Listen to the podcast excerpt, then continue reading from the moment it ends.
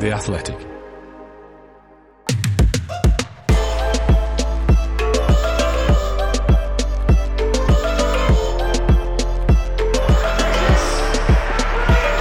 Totally Football League show in both reflective and progressive moods as we look back on the midweek that was and ahead to the weekend that awaits. Hughton gone at beleaguered Forest, just how wrong were we about Huddersfield? All that and more on this Totally Football League show in association with Paddy Power.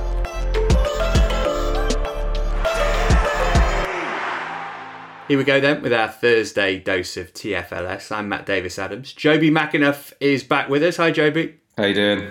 Good, thank you. We'll see how Joby copes without his usual broadcasting wingman, Sam Parkin. Instead, it's our wingman, once a wingman for a plethora of EFL clubs, Adrian Clark. Hi, Clarky. Yeah, hello, MDA. Good to see you, mate. Yeah, we got to start with the big story from the midweek of action. I'm afraid it is Forest-related. Inevitably, Chris Hughton got his marching orders on Thursday morning, this after the Reds were beaten 2-0 by Middlesbrough on Wednesday night.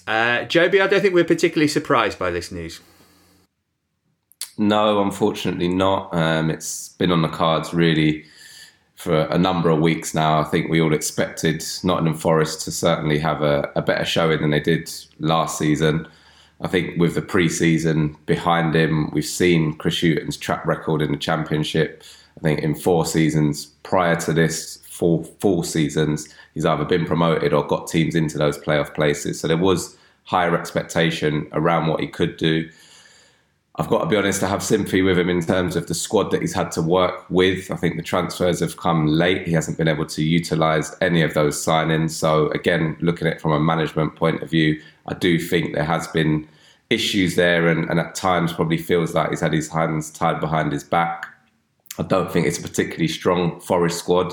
But should they be doing better than where they are at the moment? Absolutely. And unfortunately, as he will know better than anybody else with his vast experience, unfortunately, the buck stops with him. So I'm disappointed with him. I've always enjoyed coming against his teams. He's an absolute gentleman and he's done very, very well in the past. So it's always sad to see good people lose jobs. But unfortunately, that's just the business we're in. And I don't think they could have really come to any other decision given the start they've had. It's a big piece on The Athletic now by Daniel Taylor explaining what an absolute S-word show the club is behind the scenes at the moment. I was there at the Theatre of Screams last night, Clark. You were there on Sunday night for the game against Cardiff. Even with that huge and important caveat that things behind the scenes are calamitous, a clown show, you can't overlook the fact that Chris Hughton hasn't won a league game since April. Forest have picked up 1 point so far. They don't ever look like they're going to score a goal. And yeah, I mean, it had to happen, didn't it, basically? It did, yeah. I felt that if they didn't win either of the games across the space of 4 days, that he would go. Ended up losing both. So I think that was inevitable. Yeah, look, it's a horrendous working environment. I think that much is clear to see. But based on what we see with our own eyes, it hasn't worked. His win ratio is horribly low. The football is unimaginative, boring. There's no real tempo. Every time I've seen Forest, I've seen them quite a few times actually in the flesh under Chris Hughton. No real tempo, no discernible style. They just never look like they're going to score. The stats are really damning. Once in 25 games, they've scored more than one goal. I mean, you're a Forest fan, Matt. How miserable is that? I mean, once in 25 games that you see them score more than one goal, that's really, really tough. And yeah, I had a look at, in open play, the stats, expected goals. Across 7 games, Forest expected goals so far this season, 2.9. I mean, they actually got 4. So you can't say it's been a hard luck story as far as they're concerned. So no, they had to make a change. It just wasn't working. But look, I'm with Joby. Love Chris Hughton. He's a great guy. He's been a fantastic manager. It could work for him again somewhere else. But just, yeah, it wasn't a marriage made in heaven there. Do you think it will work for him somewhere else, Joby? And do you think that might be it for Chris Hughton? He's, 62 years old now? I know he won't want to go out like this, but you wonder where his next offer will come from. No, I still think that what he's done, his record, it speaks for itself. I think he certainly is in the bracket of the older school type of managers. You know, and I think when they do lose jobs, maybe there is that question of where's next. We've seen a lot of clubs want progressive, young, forward-thinking coaches. I think style of football is now becoming, I say, almost more important than results. But we've seen managers that, with a good style, that potentially not necessarily getting fantastic results, seem to get a little bit more time. And I think that's probably the trade-off with a Chris Hughton, a Mick McCarthy, a Neil Warnock, is you're getting those guys in to win, to achieve something. And if you're not, then certainly I think with the way that we are going and the trends in football now, you do have a shorter shelf life and potentially less options when the next job comes around. But I certainly feel if you can get Chris Hughton into a good environment, as he has shown, you know, I'm sure everyone goes into jobs thinking that you can make the difference, but this isn't just a Chris Hughton problem. With Nottingham Forest, you've seen other managers in there, you know, not be successful, probably a little bit more than he has been, granted. But, you know, there is things going on behind the scenes that do make it difficult to make winning football, whatever style that you want to do it in. And unfortunately for him, he hasn't been able to do that. So I still feel there is certainly teams out there that he could go to and be very, very good at. And again, I, for one, I'm sad to see him go today. Clarkie, the bozos who currently run the club are pretty swift at getting their replacements in usually, so maybe by the time you listen to this, listener, you'll know already. Steve Cooper getting a lot of early mentions, lots of other names in the frame. John Terry distancing himself in a way that wasn't really distancing himself from the post. Who do you think would be a good fit, and why would anybody take this job? Yeah, well, first of all, great use of bozo. Thanks. Tremendous, tremendous choice of word there. You look at the signings, quite a lot of younger players. I think they've gone for a younger profile. So in that sense, Steve Cooper would make sense because we know that he likes working with younger players that he can coach and develop. The one caveat there is that Swansea fans didn't like the style of football, even though he punched, you know, above expectations there. So that's one sort of cloud over him, but I think he'd be a good pick. Chris Wilder's an obvious one. I think the squad needs it needs some more oomph. It needs someone to rattle cages, maybe someone to instill a bit more drive and energy into the team. Chris Wilder might fit the bill there. John Terry should. I mean, I wouldn't go for John Terry full stop if I were Forest, because I think there's too much to do. Too much to risk on a young gaffer. But if I'm JT, don't touch this one with a barge pole. That would be my thought. What about Roy Keane? Wants to get back into management? I mean, give it Keano till the end of the season. He'll put a rocket up a few backsides, won't he? So, there's options. Some good choices, I reckon. I think, for me, when I look at Nottingham Forest, and Matt, you'll know better than any of us, I think there's been a lack of energy, a lack of athleticism, and I think that's probably something I would be looking at if I was the Forest hierarchy, who could come in and potentially with this group, because we do have to say that it's still going to be the same group, you know, obviously added with a few of those signings, but maybe in terms of a track record of getting that out, maybe that's their training methods, that's their philosophy, their approach to games and winning football matches. Again, it's such a good place. Certainly for me as an opposing player, I used to love going up there. It's a fantastic stadium. The history, like, you feel it all. You know, the fans come out in their numbers. And I just feel it's been a club devoid of that for a little while. And even under Lamucci, the football wasn't very inspiring. You know, it's very pragmatic, and he got the job done, fair enough. But, you know, I just want to see that stadium full of energy. And I think that should be a big factor in who they go with next. Yeah, we'll find out. Before I start crying, let's have a look at some of the other midweek games. Bournemouth 2, QPR 1. First defeat of the season for the R's. Jaden Anthony got a goal, then made another for informed Dom Solanke. It meant that Sam McCullum's second half reply wasn't enough for Rangers. Joby, what a turnaround it's been for Bournemouth. After that 6-0 thrashing at Norwich in the Cup, admittedly a much changed team, but even so, unbeaten in 3, 1-2, and only conceded once since then. Yeah, it's funny. I covered that game, and I've got to say I was really impressed with Bournemouth, given QPR's start as well. I thought it would be quite an interesting test. I think Scott Parker, again, has had to deal with a lot of things, certainly going into a new job, that aren't easy. A lot of senior pros unavailable for various reasons, whether it be injuries, suspensions. And he's had to blood a lot of young boys there. You know, Gavin Kilkenny started the season defensive midfield and did well. And then the two boys, you know, you touched on Jaden Anthony, Jordan Zamora as well. It's been absolutely fantastic down that left-hand side. And, you know, again, young players playing without any fear, really, just going out there and just taking the game by the scruff of the neck, as they did against QPR, but as they have done throughout large parts of this season. So I think Scott Parker has to get a lot of credit for the start they've made. They made some really, really good signings. Ryan Christie obviously started that game, and I think it's going to be, you know, a real talent, a real threat. Jamal Lowe, we know what he can do. Dom Solanke's up and running and scoring goals for fun. So I think they've got the makings there. I think we might have thought West Brom, Fulham would be the two runaways early on in the season, but I think Bournemouth have really come into that, and with Scott Parker's experience and getting teams promoted, I think they're very, very much in the mix. I was very impressed with them. As for QPR, Clarkey, obviously disappointed to lose their unbeaten record, but it could have been different here. You know, if Dickey doesn't make the mistake for the first goal, if Andre Gray puts that one away for the equaliser. So there's not too much for Mark Warburton to be concerned about from this game. Definitely not. No, these were two good teams going head to head. I too was hugely impressed with Bournemouth.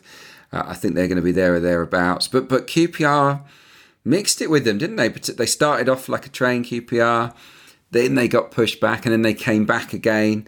I thought, I mean, they had 15 shots, which is pretty good, I think, against one of the fancy teams. They had almost 60% of possession, and their forward players always looked a little bit of a threat. Maybe not Lyndon Dykes, wasn't his best game, but elsewhere, the likes of Willock and Chair were good. So, no, not a problem for QPR.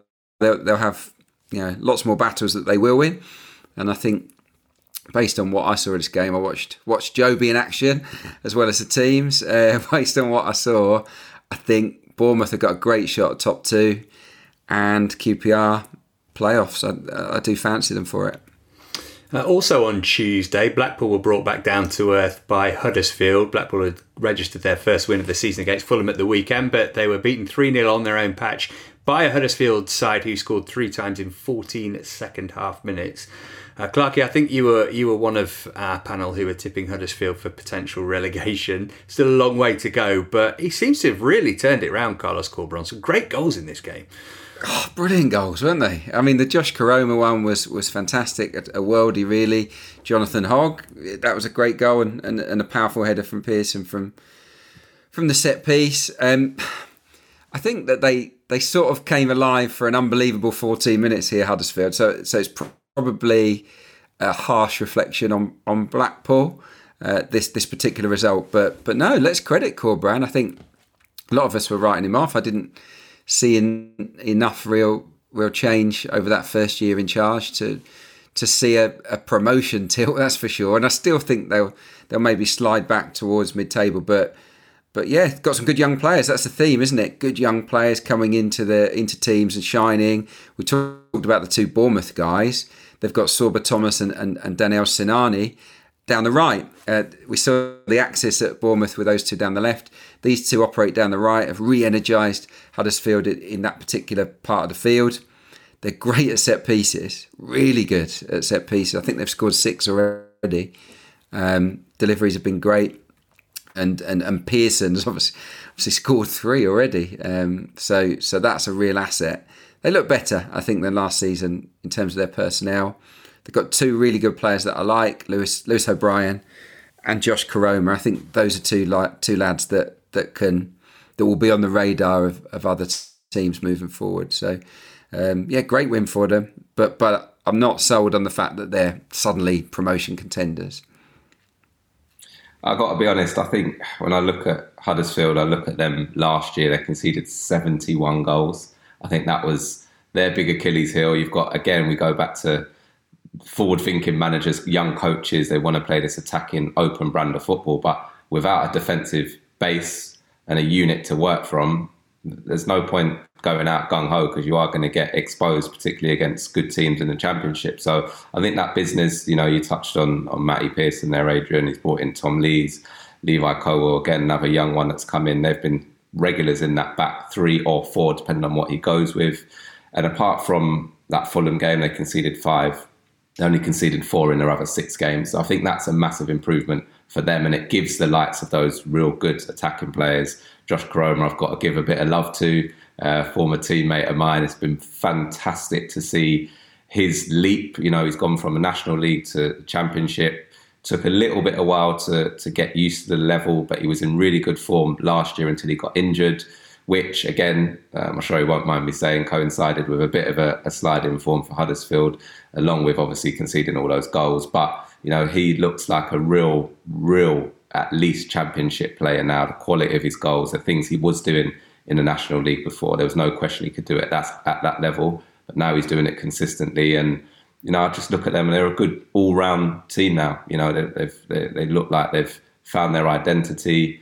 And again, he's been given a bit of time. I think it would have been very easy to maybe turn around and go, this hasn't quite worked. We go back to maybe an older manager, a bit safer pair of hands. But, you know, he's had that time, again, another pre-season to work. And, you know, they've had a really, really good start to the season. Certainly have. Right, that was the midweek that was. We'll look ahead to the weekend's action next, starting in the Championship. The summer was fun, wasn't it? No allegiances, everyone getting behind England, Three Lions being sung everywhere. But now the Premier League is back. Get Grealish off the bench. He can stay on it at City. Pickford might have been a safe pair of hands. Now he's just a pair. And enough of Jules Rimet dreaming. Now it's our turn to dream. So kiss goodbye to that vomit-inducing unity and welcome back proper football. Let's celebrate flair on the grass, not a flare-up that... Paddy Power. 18+ BeGambleAware.org. You're listening to the Totally Football League Show, part of the Athletic Podcast Network. A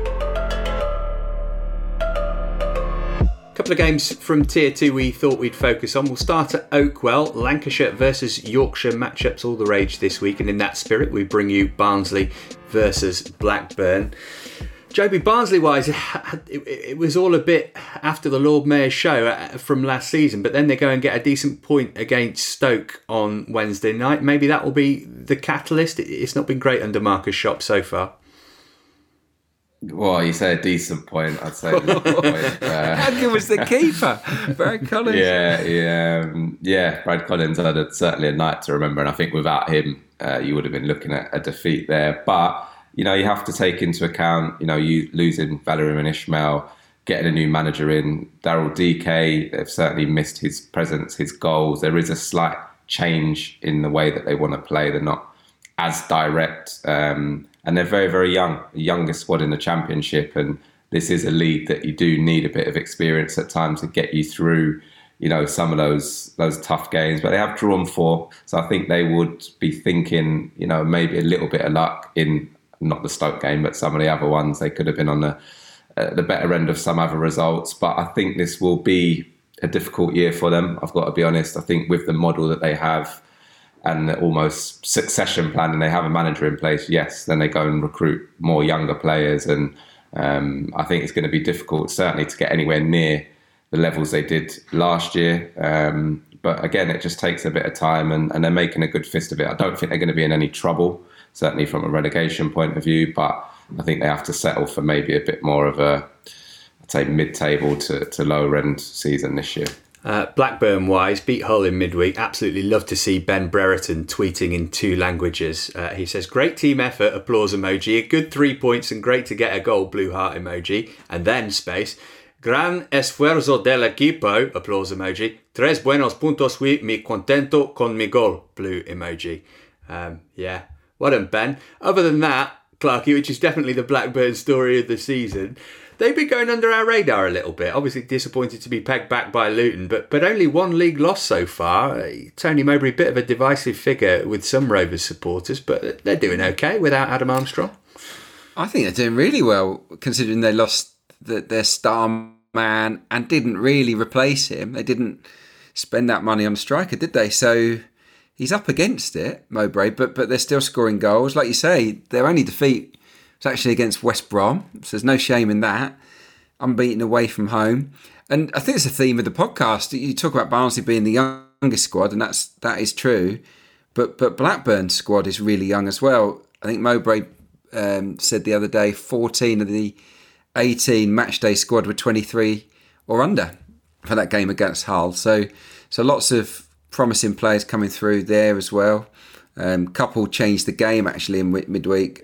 Kadra, who's on loan from Brighton, he's a little winger, and Butterworth, who's come through the ranks, young striker, had a good impact when he came on. So yeah, look, managers are giving younger players a chance, aren't they? And for me, yeah, Blackburn will continue to score goals. It's just at the other end of the pitch. Are they going to get enough clean sheets? Yeah, on paper, that it's not the worst back four in the world, but they do leak goals. I think the one against Hull was their first clean sheet in a while, 16 games. So that's the issue. But I think they'll go to Barnsley and try to win and fancy themselves to win as well. Meanwhile, Stoke City will be making the short trip down the A50 to Pride Park to take on Derby. Joby, even Derby fans, if any, would admit that they were lucky to leave with a point against West Brom on Tuesday. But given what's gone on there, 7 points so far, that's all right, isn't it? Yeah, I think if we're talking about the football, it's been more than all right. I think better than probably a lot of people expected. Again, you have to give Wayne Rooney and Liam Rosignol, who's working with him up there, a lot of credit for just getting anything out of this squad. It's so limited in terms of its numbers. They relied on a lot of older players, or I say more experienced. I didn't like the term old player when I was still playing. Old gits. Yeah, basically. And obviously losing Colin Kazeem-Richards as well was a big blow. I think it's the off-field issues that I would be incredibly worried about, certainly as a Derby fan. You know, there's obviously these rumours going around about possible point deduction looming. And I think for them, that would make it incredibly difficult to survive. And I thought before the season, on a level playing field, just survival, and they've done a good job there with everything they've got to deal with. So I think there's still a little bit more to come in this. But from a football point of view, massive credit to not just the coach and staff, but the players for dealing with everything they've had to and putting some good results together.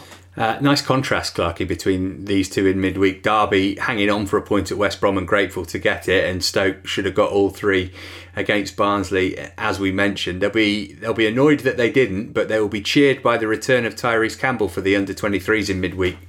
He's been out for 9 months. Michael O'Neill says he's still a month away from joining in with the first team. But generally, more to be positive than negative about Stoke-wise so far. Yeah, the like a new signing klaxon is about to sound, isn't it, with Tyrese Campbell? He will feel like one, and he's the real deal. I rate him so highly.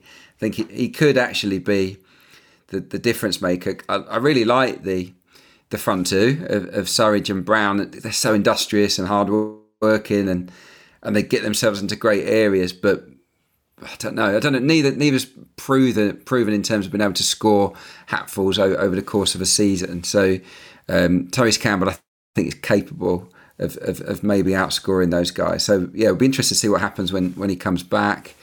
Yeah, really impressed with them. Really impressed. All departments, really. I love the back three. I think the recruitment has been great with Ostergaard and Wilmot either side of Harry Suter, who was brilliant in this game.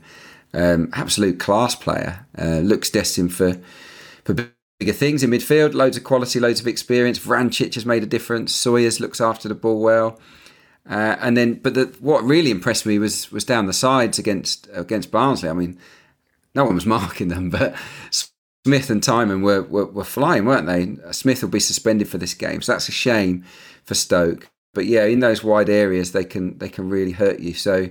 Yeah, lots to like about Stoke at the moment. Make them favourites for this game, even though Derby have overperformed. There's no doubt about that. I think player for player, there's a lot more about Stoke than Derby, and I think that providing they bring their shooting boots, they could nick this.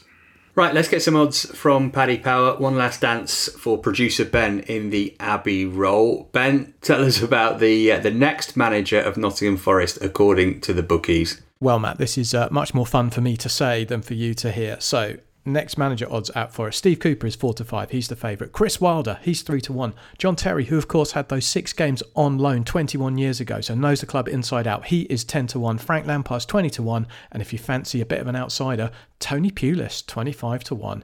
Now then, if you think that Forest will beat Huddersfield this weekend under interim head coach Stephen Reid, you are probably sorely mistaken. That is priced at 12-5. Tony Pulis does not bear thinking about. Right, League One next. This episode is brought to you by Michelob Ultra, the official beer sponsor of the NBA. Want to get closer to the game than ever before?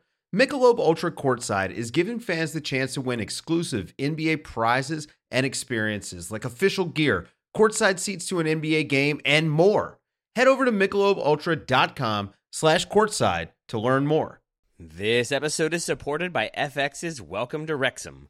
Celebrity owners Rob McElhenney and Ryan Reynolds' small-town Welsh football club has finally been promoted into League Two after 15 seasons in the National League. Dedicated staff and supporters celebrate the team's return to glory while bracing for the newfound challenges that come with being in a higher league. Will Wrexham AFC stand up to the challenge and rise again into League One? FX's Welcome to Wrexham, all new, Thursdays on FX, stream on Hulu. Because you're a listener of the Totally Football League show, you can get a third off an Athletic subscription right now. All you need to do is head to theathletic.com/league show. That's theathletic.com/league show. League One, Lincoln and Rotherham shared a 1-1 draw on Tuesday night. We'll take a look ahead, though, to a couple of the standout matches coming up this Saturday, starting with Accrington Stanley against Wigan Athletic. Lancashire Pride, probably a bitter that you can get in northern pubs. 3.8%, no head, best served lukewarm. Where was I? Lancashire Pride, yeah, it'll be at stake at the Crown Ground on Saturday. Accrington Stanley against Wigan Athletic. Stanley, Adrian, both men's names, only one's a football team. What would the man like to tell me about the football team?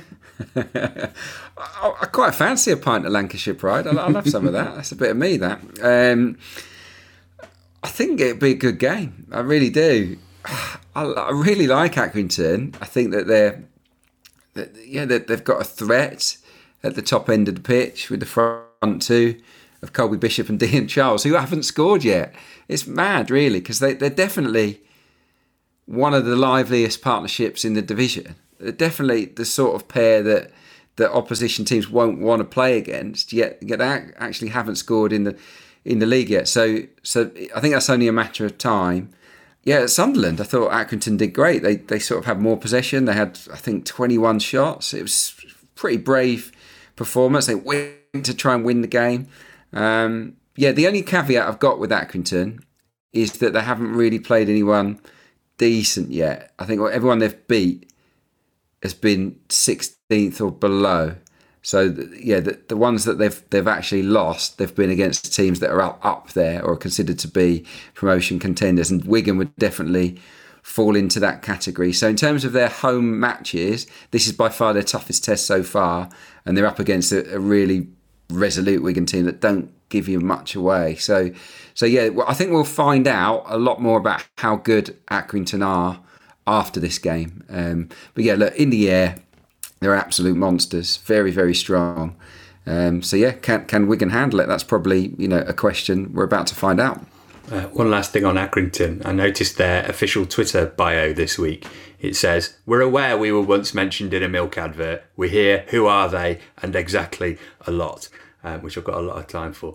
Wigan-wise, Jody, 3 wins on the spin for them. Haven't lost a league game since opening day. We talk a lot about teams struggling to integrate new signings. Hi, Ipswich. Wigan have been able to do it no problem whatsoever. How come they can do it and others can't? Well, again, big credit to the manager, Liam Richardson, also to the recruitment team in terms of identifying. I mean, we see it a lot where clubs say, right, we need players, but it's a bit of a scattergun approach. What they've gone out and done is identified players specifically for positions that are going to work. There's a lot that goes into recruitment, and for me, they've got it absolutely spot on. They're bringing the likes of James McLean, again, top quality player. Charlie White, again, hasn't scored yet, but once they get him up and running, we know exactly what he can do. Will Keane, who has been carrying that goal burden a little bit more without being prolific. They've only scored 8 this season, but they've been very, very efficient. I was doing a little bit of digging. They've actually had the 3rd least amount of shots. So, to have the goal return they've had and be solid enough, only conceded 4 goals is a massive, massive feather in the cap, certainly for everybody at Wigan. I think when you look at the amount of players that came in, it is not easy to get them all to bed in and gel. And in contrast, probably to Accrington, and we picked up on this early on in the season, you look at who they've had to play so far. You know, they've played a lot of teams that I certainly was expecting to be up and around those playoff places and beat them. You know, Portsmouth, Charlton, Rotherham. Their only loss, as you said, was to Sunderland, who we know how well they've started. So far, and I think they will get better. I think they will improve once those players do get that understanding even more so than they have already. And I think they're going to be the real deal this year, and probably a bit of a surprise. I don't think we knew what we were going to get with Wigan at the start of this season, given how much of a turnover they've been. But, you know, they've had a really good start, and I've got to say I fancy them to turn over Accrington. It'll only be the fourth meeting between the teams. The other three have been goal-laden, 15 of them in total. How about Wickham versus Charlton? No one asked. Well, we're going to tell you anyway. Joby, just the one defeat so far for Wickham on their return to League One. Is it patronising to say that it's a little bit harsh on them that they return to this division to find it so full of big spending, highly ambitious clubs? Does that mean that another tilt at promotion is less likely for them? No, I wouldn't say less likely. Actually, for me, I think Wickham or Wickham, you know, I don't think there's any surprises with them, whether that's how they do their business in terms of, again, getting players in. You know, they obviously had to replace Uche Piazzu, which they've gone and got Sam Vokes in, and Brandon Hanlon's come in recently to give them a little bit more in those attacking areas, which, again, we know how Wickham are going to play. They've scored goals from set pieces already this season, but I do think they've got some really good footballers in there. Jordan Abita, who I know well, from Reading, as well as Gareth McCleary, you know, technically very good players. And I think that's something that we do underestimate a little bit with Wickham. They do get labelled as that very direct long ball team, but, you know, I do think that they do some good work as well with the ball at times. And I certainly expect them to be there. They're going to be hard to beat. They've had a really steady start to the season. Again, after relegation, it's not always easy to start well the next year, but I fully expect them to be there or thereabouts this year. Now, Clarkie, as we know from Nigel Adkins' Twitter feed, walking is brilliant. Getting your walking papers less palatable, but given Charlton one of those ambitious clubs that I mentioned, Keane not to hang around in League One much longer. He's under pressure at the moment, isn't he? Just one win, only 4 points. Yeah, he is a little bit. Obviously, they've got a charismatic owner that's very, very ambitious. So the longer this run goes on, where they're underperforming, that the more scrutiny will be on him for sure. This is a big game, isn't it? I mean, I did not see them losing at home to Cheltenham. That one completely threw me. I thought they'd just won a couple of games in all competitions. I thought that was the turning point. But he described their performance as hoofball. Nigel Adkins afterwards, he wasn't happy with the decision making of the players. And when you go long, Joe would tell you, when you start hoofing it, that's a sign really of players maybe hiding a little bit, not showing for the ball, just panicking a little bit, not having that confidence in possession. So it's important they get that back. Got to go back to basics, haven't they? And just get a bit of confidence. I think what they need is more of the ball. They've got a team, I think, that can play some pretty neat and tidy football. You've got the wingers, Kirk and Jaisimi, that played at the weekend. You've obviously got Lecco as well, who can play in that position. Really good players, dangerous players. But if they're not getting the service, if they're not in the game, if you're not playing the right style, then they're just going to be passengers, aren't they? So I think, yeah, they need to just have the confidence to play a bit more football, Charlton, moving forwards. They might have a lot more of the ball in this game against Wickham. So it's an opportunity for those ball players potentially to do a bit and to hopefully, give Nigel Adkins a much-needed lift. I like them on paper. I had them down as promotion contenders, but it's not going well, that's for sure. Yeah, it's really interesting hearing him describe his team playing hoofball. I worked with Nigel at Reading, and we were, again, quite a directish kind of team when he came in. And his first thing was, we need to play more. We need to play more. And we were struggling. We were in the Premier League at the time. You know, it's kind of March. We were already sort of resigned to getting relegated. Our first game was Arsenal away. And he set us up to go and be really expansive and open and go and play. But his argument was that if we can go and try and do it there, then, you know, it will bode well for things moving forward. Anyway, long story short, we went to the Emirates, got absolutely battered 4-0. But he came in afterwards and was like, there was really good bits about it. And, you know, again, super positive guy. So when you've got a manager who wants you to play, it's very baffling for me to hear that players revert to, oh, we're just going to kick it. And I think that's the frustrations as a gaffer. When you're giving them the platform, you know, to go and play the football that certainly the majority of players want to play, and they're turning that down. So he's got a job there to really get that belief into the lads that that way of playing will benefit them and will help them. And I'm sure once they do that and buy into it, then we'll see a few more of better results. Obviously, we know him as a manager slash psychologist because he's such a this super positive guy that wants to pass on good messages. Was he like that back in the day with you? Was he that sort of arm around the shoulder, let's have a chat type gaffer or not? Or has he changed? Has he evolved into that? No, he's very, very open, very big on communication and body language has always got to be super positive. And again, it was hard at times because we were getting beat most weeks. So you go in and your head's down a little bit and he'd just be there like, hey, come on, like, good morning. And you're just like, you have to leave it out, mate. Like, Bruce Rioch was the same. Premier League, mate. Yeah, at Arsenal. But if you walked past Bruce Rioch in the morning at Arsenal in the year that he was there, and you didn't seem sprightly, and you weren't morning gaffer, you were sort of like a little bit nondescript. It'd bollock you. It was bizarre. But you know, that's kind of how he was, and by all accounts from other people that I know that have worked with him, how he's always been. And listen, it does help when you are going through difficult times, but at the same time, as players, sometimes you're like, look, just give me a day off today, man.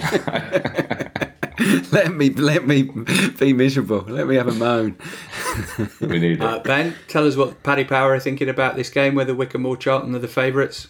The value, such as it is, looks to be in the away win. That's 21-10. The draw, though, is priced very similarly at 11-5.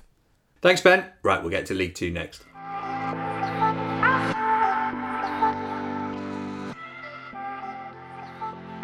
In midweek in League 2, Sutton made it 2 wins in a row. They beat Hartlepool on Tuesday. Newport, though, winless in 4 after their defeat at home to Northampton. And it's Northampton who we're going to focus on. They host Swindon on Saturday. Clarkey, it's your specialist subject. Talk Cobblers to me. Super solid, the Cobblers. Rock solid. How about this for a stat? 7 games in, they're in 3rd place. They've scored 6 goals. They've scored less than a goal a game, yet they find themselves in that lofty position. It's because they're fantastic at the back. They've only leaked 4 goals and 3 of them came in the same game against Rochdale. So yeah, doing a great job, John Brady, in terms of the organisation. 5 clean sheets. The keeper's good. I've always liked, Liam Roberts. I saw him at Walsall and I liked him, and he's settled in very well. Good centre-back partnership in the making with Guthrie and Fraser Horsfall. There are lots to like about them in terms of the way they're shutting down opposition teams. It's just about, like, can they get their sort of attackers a little bit better service, more chances created. I don't think they're creating tons of chances. They're very good in the air, we know that, but yeah, he wants to play better football, I think, Brady. He's talked about passing between the lines and opening teams up in that way, but yeah, that's not really clicked for them yet. So that would be interesting, I think, in this game, because Swindon love to knock it around. Will this be the kind of pretty football match that allows Brady's Northampton to do the things that he wants them to do? So really, really interested to see how they fare in this one, the Cobblers.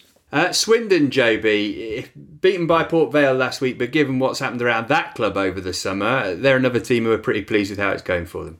Yeah, again, have to say big credit to Ben Garner. We didn't know what state Swindon were going to be in this season. Again, dealing with not just relegation, but obviously the turnover again of players, not having any players literally to start the season. So I think they've actually made some really good signings. Again, another theme. I think with everything going on with COVID, you know, lack of money around, particularly at lower level clubs, there's some really, really good signings out there. Johnny Williams, for me, you know, is a real masterstroke really, a Wales international, obviously coming in from Cardiff, has already had an impact. They've gone out and used the low market. Tyrese Simpson looks a real good bit of potential, 19 years old, on loan from Ipswich. And I just love the way they play football. They've really scored some really good team goals. He's been on the end of a couple. Of course, you've got Jack Payne, Harry McCurdy, again, someone I know well. I haven't played with him at Stevenage. Fits into the way that they want to play. And again, it comes down to, right, who's going to work in this system rather than we just need players full stop. And I think that's been a big part of their success so far. And I think, 8th place, yes, they lost the last game, but 4 games unbeaten before that, and I think they want to go on another little run now, and they've started ever so well. Last game for us is at the Memorial Stadium. Bristol Rovers taking on Leighton Orient. Just 2 wins all season for Rovers. Pressure on Joey Barton at the moment. Do you think that he's got what it takes to turn them around, Adrian?